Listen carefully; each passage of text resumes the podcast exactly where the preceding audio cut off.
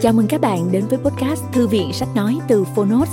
Ở podcast này, chúng tôi chia sẻ phần mở đầu và chương mục của những sách nói bán chạy thuộc nhiều lĩnh vực khác nhau được đội ngũ của Phonos chọn lọc. Mong là thông qua podcast, người nghe sẽ tìm thấy quyển sách phù hợp cho bản thân và cả những kiến thức hữu ích cũng như nguồn cảm hứng, kinh nghiệm giúp cuộc sống hàng ngày trở nên phong phú, hiệu quả hơn. Podcast Thư viện Sách Nói được phát sóng đều đặn vào thứ ba, thứ năm và thứ bảy hàng tuần. Mời các bạn cùng đón nghe. Và nếu yêu thích nội dung này, hãy tải ứng dụng âm thanh số và sách nói có bản quyền Phonos để nghe trọn vẹn cuốn sách. Ngoài ra, Phonos còn sở hữu hàng ngàn nội dung số hấp dẫn khác như tóm tắt sách, ebook, thiền, truyện ngủ, nhạc chủ đề vân vân. Hẹn gặp lại các bạn tại ứng dụng sách nói có bản quyền Phonos nhé. Còn bây giờ, hãy cùng lắng nghe cuốn sách của ngày hôm nay.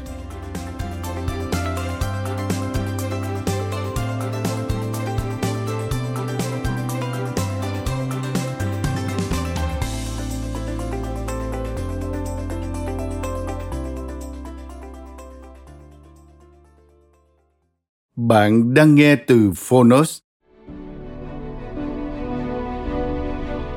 Luận về Đại Chiến lược Tác giả John Lewis Gaddis Người dịch Quang Thiệu Độc quyền tại Phonos Phiên bản sách nói được chuyển thể từ sách in theo hợp tác bản quyền giữa Phonos với công ty cổ phần sách Alpha.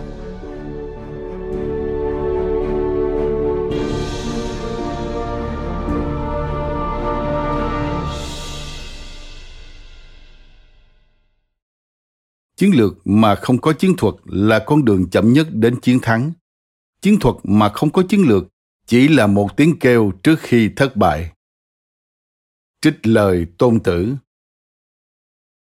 Điều gì bạn muốn đạt được hoặc tránh né? Câu trả lời là mục đích. Làm cách nào bạn đạt được kết quả cho khát khao của bạn? Câu trả lời là chiến lược. Trích lời William E. Rothschild Bản chất của chiến lược là lựa chọn việc không nên làm. Trích lời Michael E. Porter Lời giới thiệu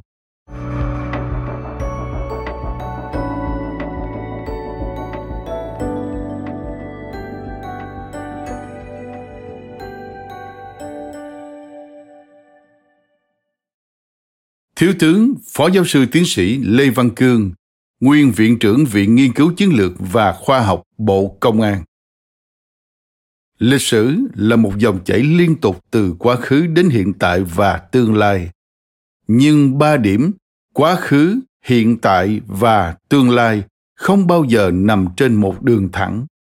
Lòng tham vô độ và tính ích kỷ, bản tính cố hữu của con người đã bẻ cong lịch sử chúng ta có thể hiểu được 80% những điều đã xảy ra, 50% những điều đang xảy ra, nhưng không thể biết những điều sắp xảy ra, 0%.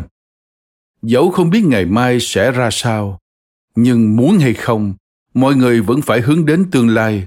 Do đó, ta luôn phải trù liệu, dự báo xem tương lai sẽ thế nào. Có điều gì tốt hay xấu có thể tác động đến cuộc sống của mình khác hẳn với đường cao tốc. Đường đời khá quanh co, khúc khuỷu và phía trước đầy bất trắc. Thậm chí, cả thảm họa khôn lường. Lịch sử mách bảo chúng ta, những người sống hời hợt, chủ quan, thiếu tầm nhìn xa trông rộng, không hiểu mình, hiểu người, không hiểu thời thế, sớm muộn cũng sẽ nếm trải thất bại. 2.500 lịch sử văn minh nhân loại đã xác nhận sự hưng vong, thịnh suy của các quốc gia chủ yếu phụ thuộc vào những người. Trong nhiều trường hợp chỉ là một người. Nắm quyền lực tối cao. Khi người đó có đủ ba phẩm chất cơ bản, tâm, trí, dũng, chắc chắn quốc gia đó sẽ hưng thịnh. Người dân sẽ có cuộc sống bình yên, hạnh phúc. Tâm là điều kiện tiên quyết mà người nắm quyền lực quốc gia phải có. Nếu tâm không sáng họ chỉ là những hôn quân, bạo chúa và bị lịch sử phỉ bán do đó, khi bàn đến chiến lược hay đại chiến lược của những người nắm quyền lực quốc gia, người ta chỉ tập trung nói về trí và dũng của họ. Mặc nhiên thừa nhận họ có tầm sáng, mà quên mất một điều rằng, đời sống của hàng triệu, hàng trăm triệu, thậm chí hàng tỷ người và vinh nhục của một quốc gia, dân tộc phụ thuộc vào cả tâm trí và dũng của người đó để tránh thảm họa cho quốc gia, dân tộc. Người nắm quyền lực tối cao phải có tầm nhìn xa trông rộng, phải dự báo sớm và gần đúng mọi nhân tố tác động đến cả hai chiều thuận nghịch đối với an ninh, sự phát triển của đất nước. Từ đó, xác định mục tiêu cần đạt được, khả năng và phương pháp huy động các nguồn lực hướng tới để thỏa mãn mục tiêu đặt ra. Tùy theo tầm vóc, quy mô, tính chất của nhiệm vụ, đó được coi là chiến lược hay đại chiến lược quốc gia? Luận về đại chiến lược của john lewis gaddis không phải là cuốn giáo trình về chiến lược học. Trong cuốn sách, chúng ta sẽ không tìm thấy nhiều vấn đề cơ bản như thế nào là đại chiến lược như một định nghĩa. Nội dung của đại chiến lược, phương pháp xây dựng đại chiến lược, huy động nguồn lực thực hiện đại chiến lược, đánh giá tính khả thi và hiệu quả của đại chiến lược vân vân. Thay vào đó, tác giả đã rất công phu, nghiêm túc dựng lại một số sự kiện nổi bật trong lịch sử loài người từ thế kỷ thứ năm trước công nguyên đến nay. Mỗi sự kiện nổi bật gắn với tên tuổi của một số nhân vật có vai trò quyết định. Một số người thành công lưu danh muôn thuở, số khác chịu thất bại thảm hại, nhưng sự kiện nào cũng để lại bài học đáng giá cho hậu thế tại sao cz vua của các anh hùng, lại thất bại khi vượt eo biển Hellespont để tiến đánh Hy Lạp vào giữa thế kỷ thứ năm trước công nguyên? Tại sao Napoleon lại thua Kutuzov tại Borodino năm 1812 trận chiến chôn vùi sự nghiệp lấy lần của Napoleon và tại sao Kutuzov lại giành chiến thắng? Tại sao Abraham Lincoln lại trở thành vị tổng thống vĩ đại nhất của Hoa Kỳ? Tại sao Franklin Delano Roosevelt lại là vị tổng thống thành công nhất, để lại dấu ấn nổi bật nhất trên chính trường Mỹ nói riêng, trên chính trường phương Tây nói chung trong nửa đầu thế kỷ 20? Trong luận về đại chiến lược, John Lewis Gaddis còn phân tích chi tiết hàng chục sự kiện lớn khác trong lịch sử thế giới, kể cả việc Mỹ tham chiến trong cuộc chiến tranh Triều Tiên năm 1950 đến năm 1953 và chiến tranh Việt Nam năm 1954 đến năm 1975, vân vân. Thông qua việc phân tích các sự kiện lịch sử nổi bật và lý giải nguyên nhân thất bại, nguyên nhân thành công của các nhân vật lịch sử, tác giả cuốn sách gián tiếp hé lộ đại chiến lược là bức tranh gồm hai mảng mục đích hay tham vọng thường vô hạn và phương tiện hay nguồn lực thường hữu hạn. Người nào kết hợp hợp lý, hài hòa giữa mục đích và nguồn lực, giữa cái vô hạn, tham vọng, và cái hữu hạn, nguồn lực. Người đó có khả năng xây dựng và thực thi đại chiến lược thành công. Ngược lại, nếu trong quá trình xây dựng đại chiến lược không kết hợp hài hòa, hợp lý giữa mục tiêu và nguồn lực, thì sớm muộn cũng thất bại. Người nắm quyền lực tối cao của quốc gia phải tiên lượng được mọi nhân tố tác động theo cả hai chiều thuận nghịch. Dự báo được những biến cố có thể xảy ra, kể cả tình huống xấu nhất, đồng thời đánh giá đúng mọi nguồn lực, công cụ, phương tiện có thể huy động được. Trên cơ sở đó, xây dựng chiến lược hay đại chiến lược phát triển. Những người bảo thủ cũng như những kẻ bốc đồng dễ bị kích động không bao giờ có được chiến lược đúng đắn và thất bại luôn là bạn đồng hành của họ các nhà chiến lược tài ba có chung đặc điểm, nhạy cảm với mọi thứ mới lạ nhưng không để mất sự tỉnh táo. Có tư duy tự phản biện, luôn giữ được sự điềm tĩnh và chín chắn trong mọi hoàn cảnh. Biết lắng nghe và chọn lọc mọi ý kiến, kể cả ý kiến phản đối, nhưng vẫn đưa ra được quyết định đúng đắn. Khi có thời cơ phải quyết đoán, khi không chắc thắng phải dừng, thậm chí lùi lại. Khi lý giải phân tích các sự kiện chính trị trên chính trường thế giới. Đôi lúc, gaddis vẫn tiếp cận vấn đề một chiều theo lập trường của phương tây. Do đó, một số vấn đề trong cuốn sách cần được tiếp thu có tính phê phán. Luận về đại chiến lược không phải là cuốn sách gối đầu giường như binh pháp tôn tử, nhưng là một công trình cần thiết và hữu ích đối với những ai tham gia vào hoạt động xây dựng việc hoạch định và chỉ đạo thực hiện quyết sách quốc gia nói chung chiến lược phát triển đối với ngành, lĩnh vực và khu vực lãnh thổ, địa phương và tổ chức nói riêng. Ngoài ra, nó là một công trình khoa học nghiêm túc, có hàm lượng khoa học cao và giá trị về nhiều mặt, là một tác phẩm không thể không đọc dành cho các cán bộ nghiên cứu, sinh viên tại các trường đại học, nhất là các học viện, nhà trường trong các ngành ngoại giao, quốc phòng, an ninh dành tặng nicholas frederick brady charles Ballett Johnson, Henry Sam, Tracy Jr. Những nhà đại chiến lược Lời tựa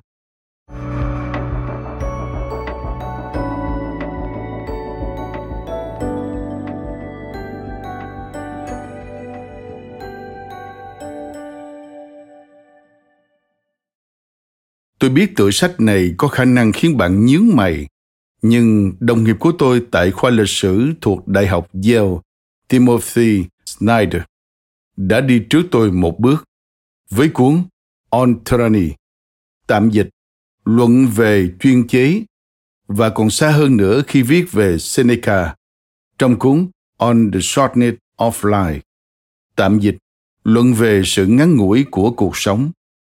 Xong, Điều làm tôi lo lắng nhất lại là những người hâm mộ Karl von Clausewitz, mà tôi cũng là một trong số đó.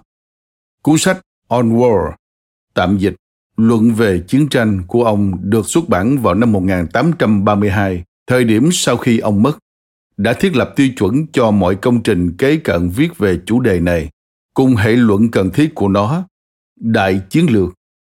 Cuốn sách của tôi cũng tuân thủ theo hệ tiêu chuẩn đó nhưng mang tính hàm súc hơn, vốn không phải thế mạnh của Clausewitz.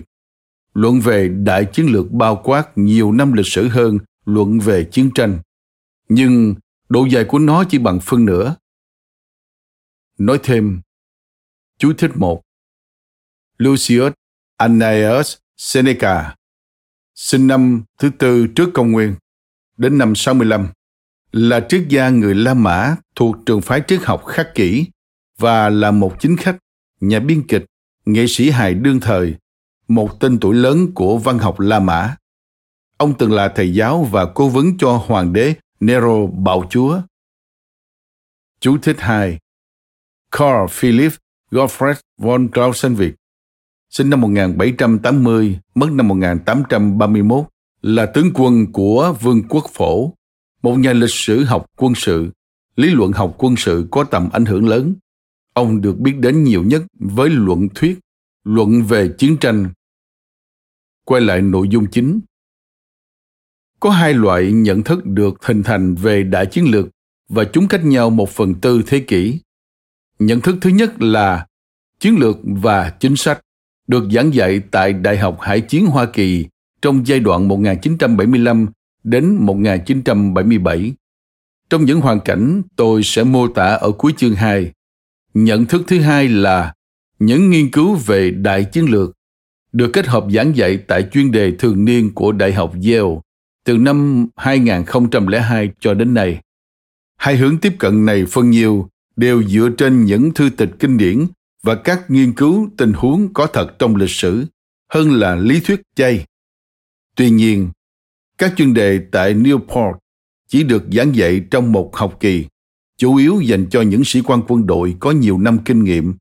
Còn khóa học tại Yale thì kéo dài trong hai học kỳ, chiêu mộ các sinh viên đại học, học viên cao học, sinh viên các trường chuyên nghiệp và hàng năm đều mời một sĩ quan thuộc lực lượng lục quân và thủy quân lục chiến tại ngũ tới. Cả hai khóa học đều mời nhiều giảng viên tới giảng dạy. Tại Newport, thường là một giảng viên không thuộc lực lượng quân đội và một sĩ quan làm trợ giảng cùng nhau đảm nhận vai trò điều hành mỗi phần chuyên đề. Còn tại Yale là nhiều hình thức kết hợp đa dạng. Tôi cùng hai người đồng nghiệp, Charles Hill và Paul Kennedy, đã bắt đầu lập thành một bộ tam, tới dự đủ các tiết học, tranh luận với nhau trước nhiều sinh viên và tư vấn riêng cho họ sau giờ học, dù không liên tục. Đến nay, chúng tôi vẫn là láng giềng và bạn bè thân thiết của nhau. Việc triển khai chương trình Brady Johnson về đại chiến lược đã cho phép chúng tôi thu nhận thêm nhiều chuyên gia nghiên cứu liên quan đến mảng này, bao gồm David Brock, Walter Russell Mead, John Neropont, Becky Noonan, Victoria Newland, Bon Soman, Jack Sullivan và Ivan Wolfson. Khóa học cũng thu hút các giáo sư khác đang giảng dạy tại Yale như Scott Bowman, khoa học xã hội, Elizabeth Bradley, từng thuộc khoa sức khỏe cộng đồng, giám đốc chương trình Brady Johnson khóa 2016 đến 2017 và hiện là hiệu trưởng Đại học Vassar. Beverly Gage, khoa lịch sử, giám đốc chương trình Brady Johnson từ năm 2017. Brian Gaston, khoa khoa học chính trị và nhân văn. Nuno Monstadio, khoa khoa học chính trị. Christina Talbot Slagle, khoa dịch tễ học và sức khỏe cộng đồng và Adam Tooze, từng thuộc khoa lịch sử, hiện công tác tại Đại học Columbia. Tôi đã học hỏi được rất nhiều điều từ những người đồng nghiệp này và đây cũng là lý do khiến tôi cảm thấy mình có trách nhiệm chia sẻ những gì bản thân đã lĩnh hội được. Tôi đã làm như vậy một cách thân thiết, ấn tượng và hoàn toàn theo phong cách riêng. Những người thầy của tôi không phải chịu trách nhiệm gì ngoài việc mở ra những đường lối mà họ không thể kiểm soát. Vì tìm kiếm những khuôn mẫu xuyên thời gian, không gian và quy mô, tôi cảm thấy mình được tự do cởi bỏ những ràng buộc về chúng để hướng tới các mục đích so sánh và khơi gợi sự trao đổi. Thánh Augustine và Machiavelli thỉnh thoảng sẽ luận đàm với nhau trong cuốn sách này và Clausewitz cùng Tolstoy cũng thế. Đó là những tư tưởng gia mà tôi thấy hữu ích nhất cho mình. Tiếp đến là Virgil, Shakespeare và F. Scott Fitzgerald. Cuối cùng tôi lại thường quay trở về với các ý tưởng của ngài Isaiah Berlin. Tôi có biết sơ qua về ông khi ghé thăm Đại học Oxford trong giai đoạn 1992 đến 1993. Hy vọng ông sẽ vui lòng khi được gọi là một nhà đại chiến lược. Tôi biết ông sẽ thích thú với điều đó. Nói thêm, chú thích một, Lev Nikolaevich Tolstoy sinh năm 1828, mất năm 1910, là tiểu thuyết gia người Anh, nhà triết học, nhà cải cách giáo dục, nhà tư tưởng đạo đức và là một thành viên có ảnh hưởng của gia đình Tolstoy. Ông nổi tiếng với bộ tiểu thuyết Chiến tranh và Hòa bình. Chú thích 2 Publius Vergilius Maro hay Virgil sinh năm 70 trước công nguyên, mất năm 19 trước công nguyên. Là nhà thơ lớn của La Mã cổ đại, người sáng tạo ra thể loại thơ sử thi, tác giả của Bucolis, Georges, Aniet. Những thiên sử thi ca tụng nguồn gốc huyền thoại của dân tộc La Mã. Chú thích 3 Francis Scott K. Fitzgerald sinh năm 1896, mất năm 1940, là một nhà văn người Mỹ nổi tiếng với các tác phẩm về thời đại nhạc ra. Chú thích 4 Isaiah Berlin, sinh năm 1909, mất năm 1997, là nhà lý luận chính trị xã hội người Anh gốc Nga, nhà triết học và nhà sử học. Các bài giảng và phát biểu ngẫu hứng của ông được ghi âm và biên chép lại, và nhiều trích dẫn của ông được chuyển thành tiểu luận và sách xuất bản quay lại nội dung chính. Người đại diện Andrew Wiley và biên tập viên Scott Moyes đặt lòng tin vào cuốn sách này còn nhiều hơn cả tôi khi những dòng đầu tiên được viết ra. Quả thực rất vinh hạnh khi lại được làm việc cùng họ. Và một lần nữa, tôi đã nhận được rất nhiều lợi ích từ sự hiệu quả của toàn bộ đội ngũ Ben Quen, bao gồm Anne Godoff, Christopher Richard, Mia Kauso, Matthew Boyd, Bruce Gifford, Deborah Weiss Jolin và Juliana Kian. Tôi cũng đặc biệt xin được gửi lời cảm ơn tới các sinh viên thuộc Đại học Yale từng tham dự buổi chuyên đề Cáo và Nhiễm vào mùa thu năm 2017 của tôi. Những người đã kiểm chứng thực tế từng chương trong cuốn sách này Morgan Aguirre Lucander, Patrick Binder, Robert Brinkman, Alessandro Buratti, Diego Fernandez Beige, Robert Henderson, Scott Hick, Jack Hilder, Henry Eisenman, India Chun, Declan Kunko, Ben Maulet, Alexander Betulo, Marshall Rankin, Nicholas Dolaja, Grant Richardson, Carter Scott, Sarah Seymour, David Simmer và Charles Smith. Tôi còn nhận được sự giúp đỡ của các trợ lý nghiên cứu đại học tài năng như Cooper D'Agostino, Matthew Lloyd Thomas, David McCullough đệ tam, Campbell Snipley Squasson và Nathaniel Chilensky. Hai vị nguyên hiệu trưởng của Đại học Yale, Richard Levin và Peter Salovey, đã nhiệt tình ủng hộ việc giảng dạy về đại chiến lược của chúng tôi ngay từ đầu và cả Ted Wittgenstein, trợ lý đặc biệt của họ, cũng là một trong những sinh viên đầu tiên của chúng tôi. Các phó giám đốc tại Trung tâm Nghiên cứu An ninh Quốc tế và chương trình Brady Johnson cũng giúp chúng tôi đi đúng lộ trình.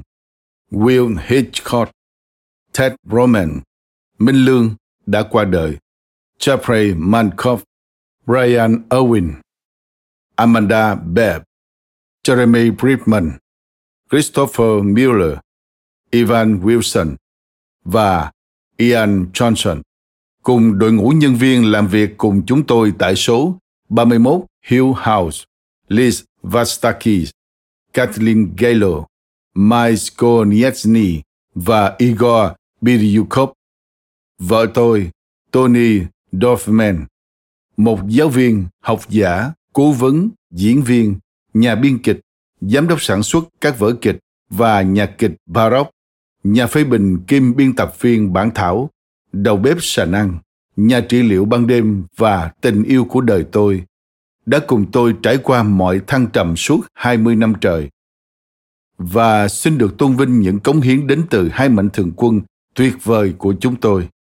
Cùng với một trợ thủ thông thái, chính tầm nhìn, sự hào hiệp và những lời khuyên luôn hữu ích của họ, đặc biệt là dạy theo lẽ thường, là chiếc mỏ neo, la bàn và con tàu giúp chúng tôi ra khơi. GLJ New Haven, Connecticut, mùa thu 2017. Chương 1 Vượt eo biển Hellespont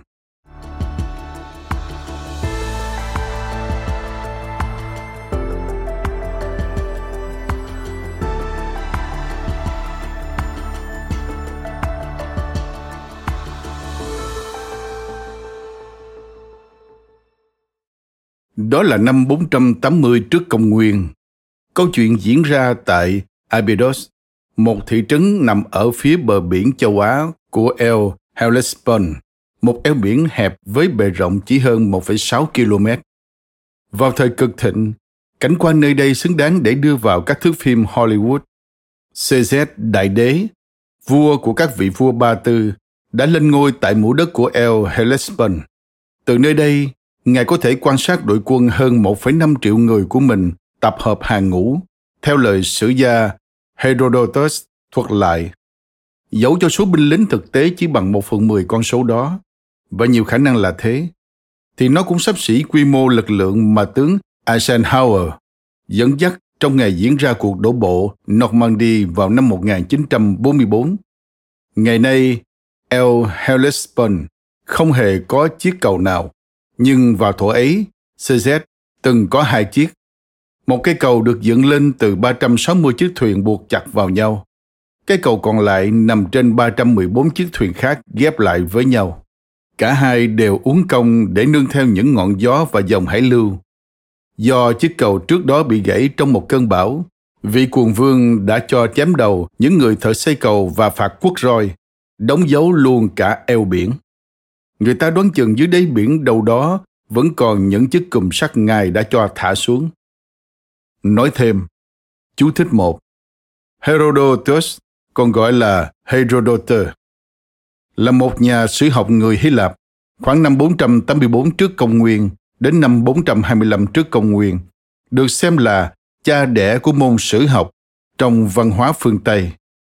Herodotus là nhà sử học đầu tiên sưu tầm tài liệu một cách có hệ thống, kiểm tra độ chính xác của chúng và sắp xếp thành những thể truyện sống động có cấu trúc. Chú thích 2 Cuộc đổ bộ Normandy vào năm 1944, tức ngày 6 tháng 6 năm 1944, thời điểm quân đồng minh đổ bộ lên miền Bắc nước Pháp, bắt đầu giải phóng châu Âu khỏi tay Đức Quốc xã trong Thế chiến thứ hai. Quay lại nội dung chính. Hôm ấy, mặt biển yên ả và CZ khá hài lòng. Cho đến khi ngài bật khóc, vị quân sư và cũng là người chú của nhà vua, Atabanus, liền đến hỏi tại sao. Đức vua trả lời, ta có ở đây hàng nghìn quân lính, nhưng sau một trăm năm nữa sẽ chẳng ai trong số đó còn sống trên đời cả. Atabanus trấn an vị quân chủ của mình bằng cách nhắc cho ngài nhớ về những tay ương khiến cho sự sống trở nên bất kham. Còn cái chết lại thành sự giải thoát. CZ công nhận điều đó, nhưng Ngài ra lời yêu cầu. Hãy nói với ta lời thật lòng. Liệu Atabanius có ủng hộ sứ mệnh sắp đến cuộc xâm lược đất Hy Lạp lần thứ hai của người Ba Tư chỉ trong hơn một thập niên? Nếu cả ông và đức vua không có chung một cơn ác mộng kinh khiếp, lúc ấy chính Atabanius mới là kẻ run rẩy. Trong lòng thần vẫn ngập tràn sợ hãi. Giấc mộng đó đã hai lần đến với CZ sau khi Atabanes khuyên can ngài đừng trả thù người Hy Lạp vì đã sỉ nhục Darius, cha của CZ, tại Marathon 10 năm trước. Như thể báo trước sự xuất hiện của Hamlet, một tác phẩm ra đời sau đó hai thiên niên kỷ. Hiện thân CZ thấy trong mơ có vẻ ngoài vương giả và điệu bộ y hệt như cha ngài, cùng với lời trăn trối rằng nếu còn không khơi mào cuộc chiến của mình ngay lập tức, như trong khoảng thời gian ngắn đã khiến con trở nên vĩ đại và hùng mạnh, thì con cũng sẽ trở lại làm một kẻ hèn mọn một cách chống vánh mà thôi. Ban đầu, Atabanus lấy sự hệ trọng của giấc mơ làm trò đùa, khiến CZ lệnh cho ông đổi quần áo và ngủ trên lông sàn. Bóng ma lại hiện lên, dọa Atabanus chết khiếp đến mức ông choàng dậy, gào thét và lập tức thúc CZ tiến hành một cuộc xâm lăng mới. CZ ban lệnh cho ba quân tập trung lực lượng hùng hậu tại Sardis, hiến tế một ngàn con bê cái tại phế tích của thành Troy. Hành quân đến Hellespont nhận thấy hai chiếc cầu đã hoàn thành và chuẩn bị băng qua.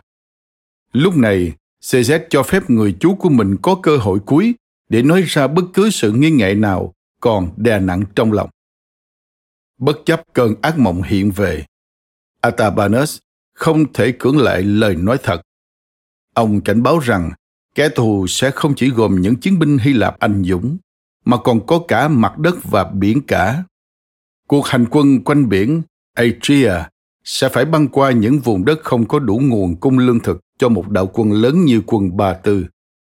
Họ sẽ không có đủ bến cảng làm nơi che chắn cho tàu thuyền khi bão đến. Tình trạng kiệt quệ, thậm chí thiếu lương thực sẽ xảy ra trước cả khi đoàn quân bước vào chiến trận. Một tướng lĩnh thận trọng là người sẽ cảm nhận được nỗi sợ và lường trước mọi điều có thể xảy đến với anh ta, nhưng lại vô cùng táo bạo khi cần hành động.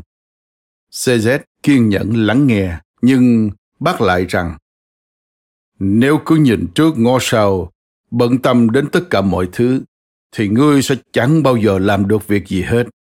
Thà rằng cứ thật can trường để vượt qua một nửa những điều kinh khiếp mà ta e sợ. Còn hơn là đồng đếm toàn bộ nỗi kinh hoàng đó để rồi chẳng phải gánh chút tai ương nào. Chiến thắng vĩ đại nhất nằm trong chính hiểm nguy ghê gớm nhất. Nói thêm, Atria, vùng vịnh nối dài của địa Trung Hải nằm giữa Nam Balkan và bán đảo Anatolia, giữa Hy Lạp và Thổ Nhĩ Kỳ. Nó nối liền với biển Marmara và Biển Đen về phía bắc thông qua El Dardanelles và Bosphore. Quay lại nội dung chính. Mọi sự đã được định như thế. CZ điều Atabanus quay về trị vì đế chế hiện tại, trong khi Ngài chuyển sự tập trung sang mở rộng gấp đôi lãnh thổ cho đế quốc Ba Tư. Ngài cầu khấn mặt trời ban cho sức mạnh để không chỉ chinh phục được Hy Lạp, mà còn là toàn bộ châu Âu. Ngài rải vài nhành thường xuân trước hai cây cầu, lệnh cho các thầy tế đốt trầm hương, và Ngài ban thưởng cho El Hellespont bằng cách đổ rượu lễ xuống biển. Cùng với đó là chiếc cốc vàng đựng rượu lễ, chiếc bát vàng pha rượu và một thanh kiếm. Con đường vượt biển đã rộng mở và phải mất 7 ngày 7 đêm để hoàn thành cuộc hành trình. Khi CZ đặt chân đến bờ biển châu Âu, có người đã nghe thấy một kẻ đứng xem khiếp sợ thốt lên rằng vì sao thần Zeus lại cải trang thành quốc vương Ba Tư, mang đến đây toàn bộ con dân trên cõi trần. Lẽ nào vị thần lại không thể tự mình hủy diệt Hy Lạp ư? Một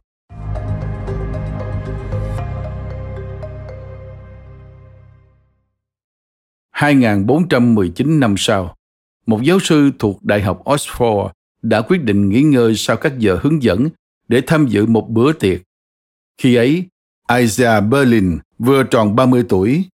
Ông sinh ra tại Riga, lớn lên tại Saint Petersburg và sau khi cuộc cách mạng Bolshevik nổ ra vào năm ông lên 8 tuổi, ông đã cùng gia đình di cư đến Anh. Tại đây, ông trở nên thành đạt sử dụng thành thạo ngôn ngữ mới bằng chất giọng ông không bao giờ từ bỏ được vượt qua các bài thi tuyển vào Oxford với thành tích ấn tượng, rồi trở thành người Do Thái đầu tiên được bầu vào hội đồng giảng viên cấp cao của Đại học All Souls. Năm 1939, ông dạy triết học tại Đại học New, thành lập năm 1379. Tại đây, ông nảy sinh mối ác cảm đối với chủ nghĩa thực chứng logic mọi thứ là vô nghĩa nếu không được xác thực nhiều lần và say đắm tận hưởng cuộc đời. Là một người hay chuyện, có vẻ ngoài bánh bao và thèm khát những ý tưởng. Berlin thích thú trước những cơ hội được chứng tỏ bản thân và đón nhận mọi thứ. Tại bữa tiệc kể trên, không rõ ngày tháng chính xác, ông đã tình cờ gặp julian edward george asquith, bá tước xứ oxford và asquith khi ấy vừa tốt nghiệp cử nhân ngành văn hóa Hy La tại trường Balliol. Bá tước xứ Oxford đã gây ấn tượng với một câu thơ hấp dẫn của nhà thơ Hy Lạp thời cổ đại Archilochus, xứ Paros. Theo Berlin nhớ lại, thì dòng thơ đó như sau. Con cáo biết rất nhiều thứ, nhưng con nhím lại biết một điều quan trọng. Khổ thơ ấy chỉ còn lại một đoạn nhỏ, nên ngữ cảnh của nó đã thất lạc từ lâu nhưng học giả thời phục hưng Erasmus đã biến tấu nó và Berlin cũng không cưỡng được mà làm điều tương tự. Phải chăng nó sẽ trở thành một hệ thống phân loại các tác giả vĩ đại? Nếu đúng như thế thì Plato, Dante, Dostoevsky, Nietzsche và Proust hẳn đều là nhím. Còn Aristotle, Shakespeare, Goethe, Pushkin và Joyce rõ ràng là cáo. Berlin cũng vậy. Ông hoài nghi những thứ lớn lao, nhưng lại hoàn toàn dễ tính với những điều nhỏ nhặt. Vì phân tâm bởi Thế chiến thứ hai, nên mãi cho đến năm 1951, Berlin mới quay lại với các hình tượng bốn chân này khi ông sử dụng chúng làm khung tham chiếu cho bài luận về triết học lịch sử của Tolstoy. Hai năm sau, ông cho ra mắt cuốn sách nhỏ The headshot and the Farce, tạm dịch nhím và cáo. Như Berlin giải thích, nhím liên hệ mọi thứ với một viễn cảnh trung tâm duy nhất. Từ đó, mọi điều họ nói và làm đều có tầm quan trọng. Trái lại, cáo theo đuổi nhiều cái kết thường không liên quan đến nhau, thậm chí còn mâu thuẫn và nếu có liên kết với nhau thì cũng chỉ theo một vài cách không chính thức. Sự khác biệt này tuy giản đơn nhưng không hề nhỏ nhặt nó đưa ra một quan điểm để từ đó xem xét và so sánh, hay một xuất phát điểm cho sự điều nghiên đúng nghĩa. Thậm chí, nó còn có thể phản ánh một trong những sự khác biệt sâu sắc nhất giữa các tác gia và tư tưởng gia, và có lẽ là toàn bộ nhân loại nói chung. Tuy thổi bùng lên ngọn lửa đó, nhưng sức soi tỏ của berlin lại không mạnh mẽ được như tolstoy. Berlin quả quyết rằng đại văn hào đã muốn trở thành một con nhím chiến tranh và hòa bình được cho là đã tiết lộ những quy luật vận hành của lịch sử nhưng tolstoy lại quá thành thực nên không thể phớt lờ những đặc trưng trong tính cách và những sự kiện ngẫu nhiên trong hoàn cảnh vốn thách thức chính sự khái quát hóa đó.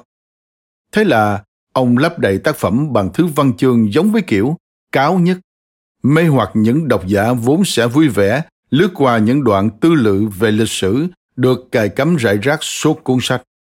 Berlin kết luận, bị xé toạc bởi mâu thuẫn, Tolstoy đã bước đến cái chết như một kẻ già cỗi tuyệt vọng, không thể cứu rỗi và lang thang trong cảnh mù lòa tại Colonus, giống như nhân vật Oedipus. Nếu quan sát cuộc đời của Tolstoy, điều này rất dễ hiểu.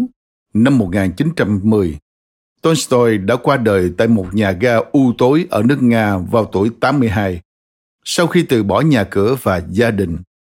Nhưng khó có khả năng ông làm vậy là vì hối tiếc những cái kết dở dang bị bỏ mặt trong tác phẩm Chiến tranh và Hòa bình suốt nhiều thập niên trước. Cũng không rõ liệu Berlin gợi nhắc đến Oedipus vì một lý do nào đó sâu xa hơn hay chỉ vì muốn kết thúc chuyên luận của mình bằng một cao trào kịch tính. Có lẽ là quá kịch tính. Vì nó đã đề cập đến những khác biệt không thể hòa hợp giữa cáo và nhiễm. Berlin dường như muốn nói rằng, bạn phải trở thành một trong hai. Bạn không thể vừa là cáo vừa là nhím và sống vui vẻ, hoặc gây ấn tượng, hoặc vừa vui vẻ vừa gây ấn tượng.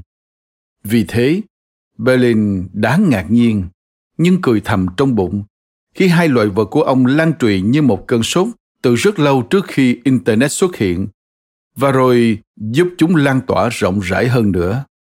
Các công trình nghiên cứu dựa trên hai hình tượng đó bắt đầu mọc lên như nấm sau mưa. Tranh chuyện cũng xuất hiện như một điều tất yếu, và trong các tiết giảng tại đại học, giảng viên bắt đầu hỏi sinh viên x có thể là bất kỳ nhân vật lịch sử hay văn học nào là cáo hay nhiếm còn sinh viên cũng bắt đầu hỏi giảng viên của họ, làm nhiếm hay cáo thì tốt hơn. Dù lúc này hay lúc khác. Rồi cả hai bên lại bắt đầu tự hỏi giữa sự đối lập này, mình nên tìm cách đứng về phía nào? Sau đó là, mình có thể tiếp tục giữ nguyên vị trí này không? Và cuối cùng, rốt cuộc mình là ai? Thông qua bữa tiệc tại oxford, đoạn thơ của Achillocut và thiên sử về Tolstoy, Berlin đã tình cờ bắt gặp hai con đường để nhúng chàm một cách khôn ngoan. Thứ nhất là con đường của Delphi, một mánh khóe phổ biến của những lời sấm truyền từ xưa đến nay. Và thứ hai là con đường của Aesop. Hãy biến ý tưởng của bạn thành loài vật và chúng sẽ mãi bất tử.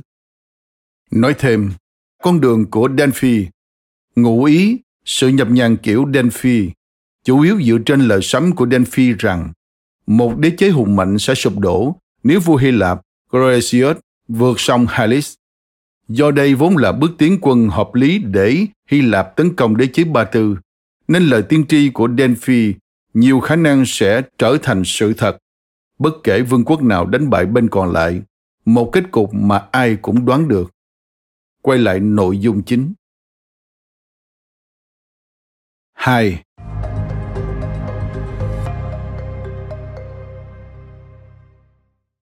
Herodotus, một người sống trong khoảng năm 480 trước công nguyên đến năm 420 trước công nguyên, có lẽ đã biết đến con cáo và con nhím của Archilochus năm 680 trước công nguyên đến năm 645 trước công nguyên.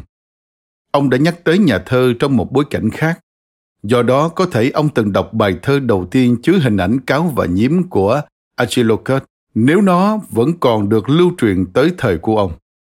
Kể cả nếu ông chưa xem qua bài thơ đó, khi đọc câu chuyện mà Herodotus thuật lại về CZ và Atabanus tại Hellespont. Chúng ta không thể không nhận thấy một con cáo băn khoăn nơi vị quân sư, cũng như một con nhím không cần biện giải nơi đấng quân hoàng. Atabanus đã nhấn mạnh những cái giá phải trả, sức mạnh hao tổn, quân nhu thiếu thốn, liên lạc bị gián đoạn, sĩ khí giảm sút cùng tất cả những bất ổn khác khi tìm cách di chuyển một đạo quân lớn qua bất kỳ vùng lãnh thổ nào. Thành công này đòi hỏi đánh đổi cái giá quá đắt. Lẽ nào CZ không nhận ra rằng thánh thần chỉ giáng xét xuống đầu những người muốn làm nên đại sự, còn những kẻ bé mọn lại chẳng đáng cho thần thánh ra tay. Ông thúc giục đức vua hãy cho tháo dỡ những chiếc cầu, giải tán quân đội và lệnh cho tất cả hồi hương. Nơi điều tồi tệ nhất có thể chờ đón họ chỉ là thêm nhiều cơn ác mộng mà thôi. Song, CZ, kẻ than khóc cho cái chết của 100 năm tới, lại có tầm nhìn xa và rộng hơn. Nếu cái chết là cái giá của sự sống, thì tại sao lại không trả giá thấp hơn để khiến cuộc sống trở nên đáng nhớ? Vì sao phải trở thành vua của các vị vua, bị người đời quên lãng? Khi đã thu phục được vùng đất Hellespont, Ngài khó dừng bước được. Những cây cầu phải dẫn đến đâu đó. Những đạo quân hùng hậu mang theo tất cả mọi thứ họ cần để đảm bảo rằng chuyện bất ổn sẽ không xảy ra. Hoặc nếu có chướng ngại ập đến thì cũng chẳng hề hứng gì hết. Thần linh đã dẫn lối cho chúng ta và khi bắt đầu gây dựng nên vô số cơ đồ, chúng ta sẽ trở nên phồn thịnh. Atabanus rất xem trọng điều kiện môi trường. Ông hiểu rằng địa hình có thể giúp ích hoặc cản trở đoàn quân, rằng các hạm đội sẽ không bao giờ kiểm soát được toàn bộ những vùng biển họ dông bườm và thời tiết luôn vượt quá khả năng dự đoán của người trần mắt thịt. Các tướng lĩnh phải phân biệt được đâu là nơi họ có thể hành động và đâu là điều họ phải chấp nhận bằng cách chỉ tin vào sách lược được hoàn cảnh cho phép. Trái lại, CZ đã định hình lại điều kiện môi trường. Ngài đã biến mặt nước gần như trở thành đất liền bằng cách cho bắt cầu qua eo Hellespont. Ngài lại biến đất bằng thành nước bằng cách cho đào một con kênh tại bán đảo Ato để các chiến thuyền của Ngài không phải đi vòng quanh núi. Việc làm mà theo lời Herodotus chỉ đơn thuần là sự kiêu ngạo. Đức vua chẳng hề lo nghĩ xem Ngài phải chấp nhận điều gì, vì Ngài sẽ săn bằng mọi thứ cản đường mình, và Ngài chỉ tin vào bàn tay của thần thánh đã phó thác cho mình quyền năng ấy. Artabanus nông cạn đa phần chỉ thấy được phạm vi nhận thức trước mắt, rằng sự phức tạp là kẻ thù. Còn CZ nhìn xa trông rộng, chỉ nhìn thấy đường chân trời xa tích tắp. Tại đó, tham vọng chính là cơ hội. Sự giản đơn là ánh đèn pha soi rọi con đường. Atabanus vẫn tiếp tục thuyết phục đức vua. Ông dùng mọi cách xoay chuyển và dở các chiêu trò để trở về quê nhà, như Odysseus từng làm. Còn CZ, nhờ vượt eo Hellespont, đã trở thành Achilles. Ngài sẽ chẳng có mái nhà nào, ngoại trừ nơi được hậu thế nhắc đến trong giai thoại về các chiến công mà Ngài lập nên. Chính vì thế, con cáo và con nhím chẳng có điểm chung nào cả. Do đức vua không thèm ngó ngàng tới lời cảnh báo của mình, Atabanos đã rời Abydos để tiến về phía đông, cũng như rời khỏi tầm mắt của Herodotus và vị sử gia này không còn nhắc đến ông thêm lần nào nữa. Còn CZ tiến về phía Tây, dẫn theo bộ binh, thủy binh và sử gia của mình, cùng với những người biên chép về cuộc xâm lăng của quân Ba Tư sau đó. Eo biển Hellespont, ranh giới tự nhiên của hai lục địa, giờ đây cũng trở thành nơi ngăn cách hai lối tư duy mà Archilochus đã tiên đoán. Berlin rồi sẽ khiến chúng trở nên nổi tiếng và thành tựu này của ngành khoa học xã hội vào cuối thế kỷ 20 sẽ càng được định nghĩa rõ nét hơn nữa. 3.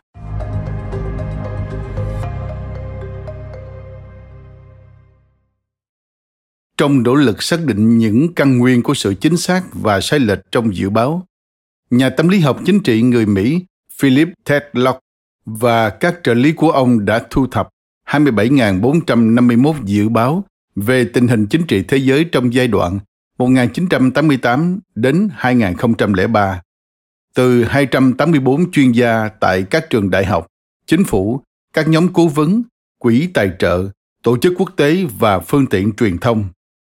Với đầy đủ bản biểu, đồ thị và phương trình, cuốn sách xuất bản năm 2005 của Ted Locke, Expert Political Judgment.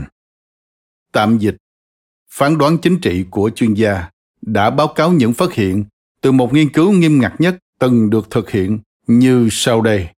Về lý do tại sao một số người dự đoán đúng về tương lai, còn số khác thì không.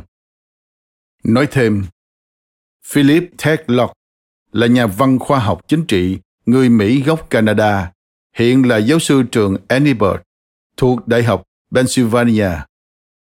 Quay lại nội dung chính.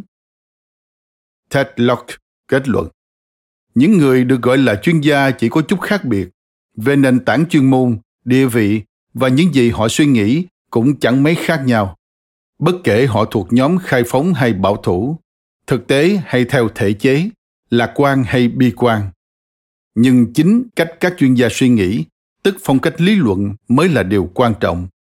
Biến số then chốt hóa ra chính là việc tự xác định bản thân mình là nhiễm hay cáo. Khi những người này nghe berlin trình bày định nghĩa của hai thuật ngữ đó, kết quả cực kỳ rõ ràng.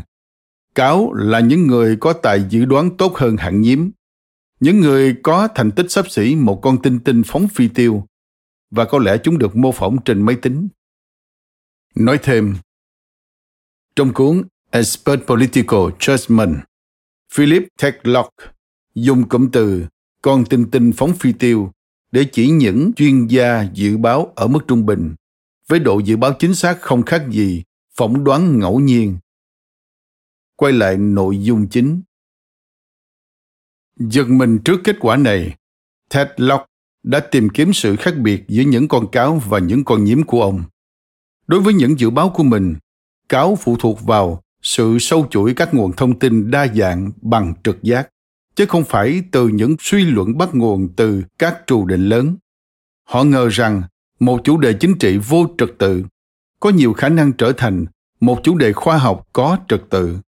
Những người giỏi nhất trong số họ có chung một lối tư duy tự phản biện và không leo thang thành kiểu suy nghĩ vượt quá mức phê bình. Tuy nhiên họ thường quá lan man quá chú trọng chất lượng của những tuyên bố của họ để giữ được khán giả. Người dẫn các chương trình đối thoại hiếm khi mời họ quay lại. Còn các nhà hoạch định chính sách nhận ra họ quá bận để lắng nghe người khác. Trái lại, những con nhím của ted locke lại tránh né việc tự phản biện và dẹp sự chỉ trích sang một bên. Do háo hức viện dẫn những lời lý giải to tác họ thể hiện một sự bất nhẫn cứng rắn trước những ai không hiểu được. Khi những hố sâu trí tuệ bị họ đào quá sâu, họ sẽ càng đào chúng sâu hơn. Họ trở thành tù nhân trong những định kiến của mình và mắc kẹt trong vòng lặp tự tán thưởng. Điều này tạo hiệu quả tốt trong những giai đoạn giao tiếp ngắn, nhưng lại không thể nâng tầm lên mối quan hệ trong những việc diễn ra sau đó. Tất cả những điều này gợi ý cho ted locke một học thuyết về cách phán đoán đúng, rằng những tư tưởng gia có khả năng tự phản biện sẽ giỏi nhận ra các động lực mâu thuẫn khi tình huống phát triển hơn. Thận trọng hơn về năng lực dự báo của mình, nhớ lại những sai lầm trong quá khứ chính xác hơn. Ít thiên về hợp lý hóa những sai lầm đó mà có khuynh hướng cập nhật quan niệm của họ một cách kịp thời. Và cũng là kết quả tích lũy từ những lợi thế trên, giỏi tự đặt mình vào thế phải bổ sung các khả năng thực tế trong những sự việc kế tiếp tóm lại những con cáo sẽ dự báo tốt hơn 4.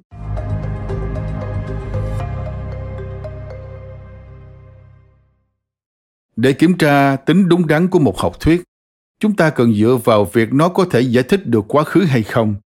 Và chỉ khi nó có khả năng này, chúng ta mới có thể tin vào những điều nó mách bảo về tương lai. Tuy nhiên, quá khứ của Ted Locke ở đây là khoảng thời gian 15 năm ông thực hiện thử nghiệm của mình. Herodotus đã mang đến cho chúng ta cơ hội áp dụng những phát hiện của Ted Locke vào một thời đại đã bị xóa sổ từ rất lâu so với ngày nay. Dù phải thừa nhận là thiếu đi sự đối chứng kỹ lưỡng của ông, và ngạc nhiên thay, nó vẫn chứng nghiệm xuyên suốt khoảng cách thời đại đó. Sau khi vượt eo biển Hellespont Caesar đã tiến quân vì tự tin rằng quy mô lực lượng cùng sự quý phái của đoàn tháp tùng ngài đem theo sẽ làm vô hiệu hóa mọi sự chống đối. Ngay cả khi toàn bộ người Hy Lạp, thậm chí toàn bộ dân chúng sinh sống tại các quốc gia Tây phương cùng nhau tập hợp nhân lực thì chúng cũng không thể đấu lại ta. Kế hoạch của đức vua có vẻ đã hiệu quả khi ngài hành quân qua Thrace, Macedonia và Thessaly, nhưng tiến độ lại chậm chạp một cách cần thiết. Nói thêm, chú thích một Thrace, một địa điểm lịch sử thuộc Đông Nam châu Âu, nay là khu vực bao gồm miền Nam Bulgaria, Tây Bắc Hy Lạp và Thổ Nhĩ Kỳ. Chú thích 2 Macedonia Macedonia là vương quốc cổ đại nằm ở ngoài rìa Hy Lạp và sau đó trở thành quốc gia bá chủ ở thời kỳ Hy Lạp hóa. Nó được thành lập và ban đầu được cai trị bởi triều đại Archid và sau đó là nhà Antipatros và Antigonos, vốn là quê nhà của người Macedonia cổ đại. Vương quốc ban đầu nằm ở khu vực Tây Bắc của bán đảo Hy Lạp, có biên giới với Epirus về phía Tây, Paeonia về phía Bắc, Thrace về phía Đông và Thessaly về phía Nam. Chú thích 3. Thessaly Vùng địa lý truyền thống và là một vùng hành chính của Hy Lạp, bao gồm phần lớn lãnh thổ Thessaly cổ. Quay lại nội dung chính. Quân số của Ngài lớn đến mức binh lính uống cạn mọi con sông và hồ chứa trước khi toàn bộ binh lực sang đến bờ bên kia. Những bầy sư tử vẫn còn hoành hành tại vùng đất này, dần thích vị của các đoàn lạc đà chuyên chở quân nhu. Và CZ còn phát kiệt sức lực của những người Hy Lạp ủng hộ Ngài để thỏa mãn các yêu cầu về nấu nướng. Cũng vì đức vua chỉ ăn một bữa mỗi ngày, nên nếu một thành phố bị buộc phải cung cấp bữa sáng với khẩu phần giống như bữa tối theo yêu cầu của CZ, thì cư dân tại đó hoặc sẽ bỏ trốn hoặc hóa thành tro bụi, chịu cảnh khốn cùng hơn bất kỳ kẻ nào sống trên thế gian. CZ không thể săn bằng mọi địa hình để tiến vào Attica. Quân Ba Tư sẽ phải hành quân qua một con đèo hẹp tại Thermopylae, chính là nơi đội quân Sparta của vua Leonidas, một toán quân yếu kém hơn hẳn được tuyển mộ vội vàng, cầm chân những kẻ xâm lược trong vài ngày. Không ai trong số 300 chiến binh tinh nhuệ của Leonidas sống sót, nhưng việc họ quyết đấu không đầu hàng đã chứng minh rằng CZ không thể cứ ý mạnh để đoạt được thứ ngài muốn. Trong khi đó, những trận bão cuối hè tại biển Adria đang tàn phá hạm đội của ngài, còn người Athens đang sơ tán khỏi thành phố theo lệnh đô đốc Themistocles của họ. Điều này đẩy CZ vào tình thế giống với Napoleon năm 1812. Bạn sẽ làm gì khi đến đích và nhận ra nó đã bị bỏ rơi, còn thời tiết khắc nghiệt đang ập đến? Nói thêm, Thermopylae là vùng đất ở Hy Lạp có một lối đi ven biển hẹp tồn tại trong thời cổ đại.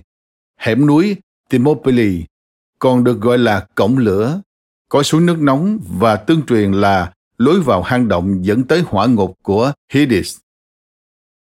Chú thích 1 Sparta nằm trong vùng đồng bằng Laconia, là thành bang Hy Lạp nổi tiếng nhất bán đảo Peloponnesios, xứ Sparta theo chủ nghĩa quân Việt và thành bang này chẳng khác gì một trại lính với những chiến binh tinh nhuệ. Thời xưa, nhà nước quân phiệt khắc khe Sparta là một trong hai cường quốc hùng mạnh nhất trên lục địa Hy Lạp cùng với nhà nước dân chủ Athens. Chú thích 2 Leonidas đệ nhất là vua của xứ Sparta. Do không phải là người thừa kế chính thức, nên Leonidas là một trong số ít vị vua Sparta từng trải qua quá trình đào tạo nổi tiếng khắc nghiệt của giới trẻ Sparta. Ông nổi danh trong lịch sử là người lãnh đạo liên minh Hy Lạp chống lại cuộc xâm lược của đạo quân Ba Tư hung mạnh. Ông mất trong trận đánh Thermopylae. Trận đánh đã ghi tên ông vào cả lịch sử lẫn truyền thuyết.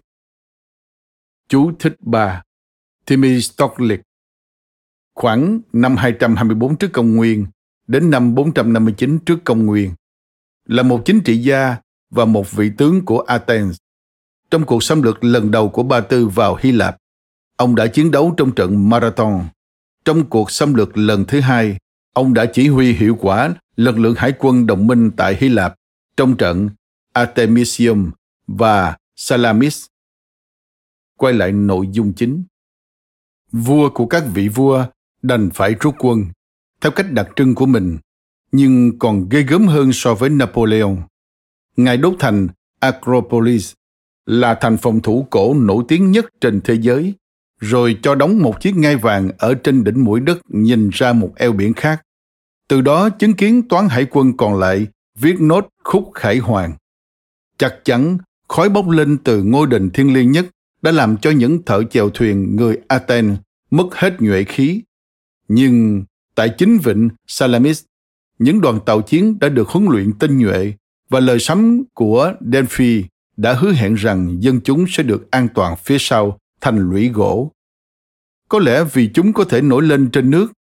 Thế là, trước sự chứng kiến của CZ, quân Hy Lạp đã nhấn chìm hạm đội của ngài xuống đáy biển và tàn sát những kẻ sống sót, những kẻ chưa từng học bơi bao giờ. Đức vua không còn lựa chọn nào khác ngoài việc đành chấp nhận lời khuyên hồi hương của chú mình, dù lúc này đã quá muộn màng. Themistocles còn khiến quá trình rút quân của đức vua trở nên gấp rút hơn khi loan tin rằng hai cây cầu tại Hellespont sẽ là mục tiêu kế tiếp của quân Athens. Quá khiếp sợ, CZ đã tức tốc vượt cầu, mặc cho các toán quân rượu rã của ngài tự chống trả. Quân Hy Lạp đánh bại họ một lần nữa tại Plataea. Nhưng để dành sự trừng phạt ghê gớm hơn cho giới biên kịch, trong vở kịch The Persian, tạm dịch Người Ba Tư của Achilles, được trình diễn 8 năm sau trận Salamis, đã miêu tả một CZ đầu tóc rủ rượi, tập tễnh bước vào kinh đô của mình trong lời than khóc của những kẻ trước đó còn tán tụng ngài và nhận được lời uống nắng từ hồn ma của Darius. Là người phàm đừng bao giờ đặt suy nghĩ của người quá cao. Nói thêm, Chú thích một Achilles năm 525, 524 trước công nguyên đến năm 456, 455 trước công nguyên là nhà soạn giả kịch Hy Lạp thời cổ đại. Ông được công nhận là cha đẻ của bi kịch hiện đại và là một trong ba nhà biên soạn bi kịch cổ Hy Lạp có các vở kịch còn tồn tại đến ngày nay. Trong các tác phẩm của mình, Achilles thường xây dựng nhiều tuyến nhân vật để tạo sự mâu thuẫn giữa các nhân vật. Trong số khoảng 70 vở kịch do Achilles viết, chỉ còn tồn tại 7 tác phẩm đến ngày nay. Quay lại nội dung chính. Herodotus đã dẫn lời Achilles trong tác phẩm lịch sử của ông. Liệu ông có thể đích thân thuật lại những giấc mơ gợi đến linh hồn của Darius? Nếu không muốn nói là hồn ma của ông ta khiến CZ xuất chinh đến Hellespont ngay từ đầu? Chúng ta không có cách nào biết được, vì linh hồn chỉ là cái bóng.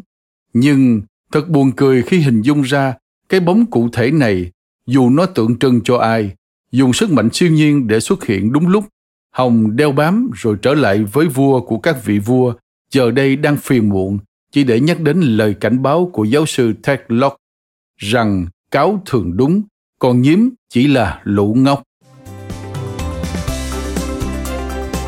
Cảm ơn các bạn đã lắng nghe podcast Thư viện Sách Nói. Podcast này được sản xuất bởi Phonos, ứng dụng sách nói có bản quyền và âm thanh số dành cho người Việt. Hẹn gặp lại ở những tập tiếp theo.